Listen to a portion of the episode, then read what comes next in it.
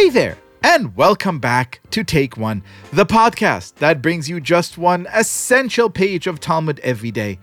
And in today's pages, Nedarim 87 and 88, we begin with the sound of a mighty rip.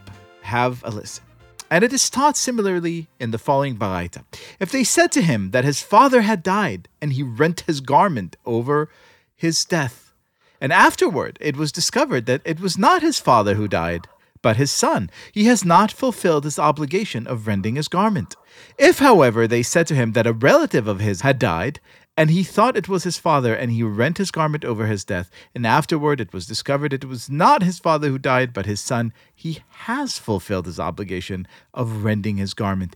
This proves that a distinction is made between one who rends his garment relying on a specific report and one who does so following a non specific report.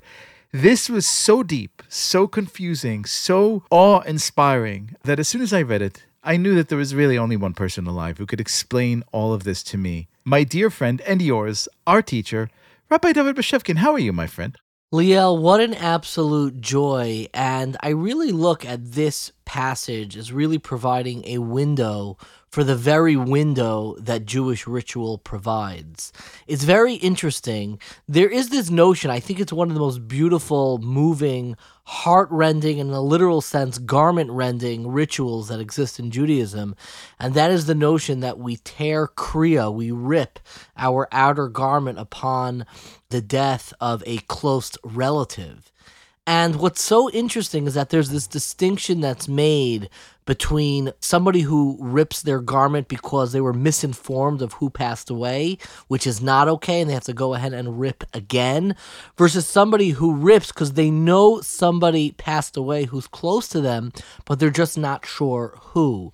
And to me, this really forms the bridge of what halachic practice, what practice of Jewish law is trying to cultivate, which is an alignment between our own interiority, our emotions, and the outward actions that we perform. That looking at Jewish law literally as a window for our internal world and our interiority. That when you, so to speak, somebody knows that somebody passed away, they're not sure who, it's a very real emotion. It's a general emotion, and that can be directed even if they find out after that it was, you know, somebody specific. But if they ripped and tore a garment for the wrong person, so to speak, the channel of the emotion was mischanneled and misaligned.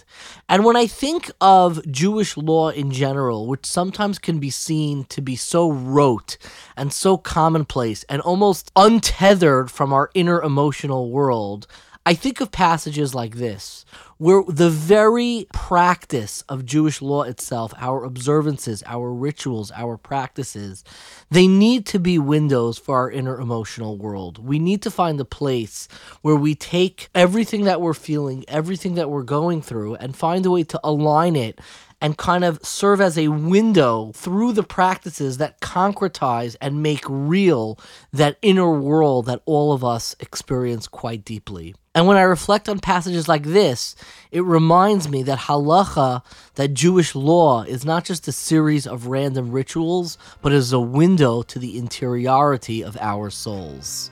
What an absolutely beautiful insight. Rabbi Bashevkin, thank you so much as ever for being our teacher and our guest. My absolute pleasure.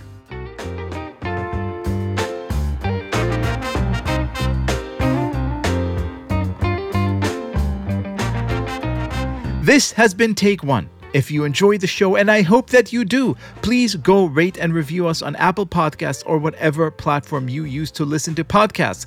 And get your Take One merch, t shirts, mugs, and other great stuff at tabletstudios.com. Each week, we will be releasing new episodes Monday through Friday, covering the entire weekly portion of Daf Yomi. Take One is a Tablet Studios production. The show is hosted by me, Liel Leibovitz, and is produced and edited by Daron Ruskay, Quinn Waller, and Ellie Blyer. Our team also includes Stephanie Butnick, Josh Cross, Tanya Singer, Courtney Hazlett, Robert Scaramuccia, and Mark Oppenheimer. For more information, go to tabletmag.com slash take one or email us at take one at tabletmag.com. You could find us on Twitter at Take One or join our Facebook group by searching for Take One Podcast. I hope we have made your day a little more Talmudic.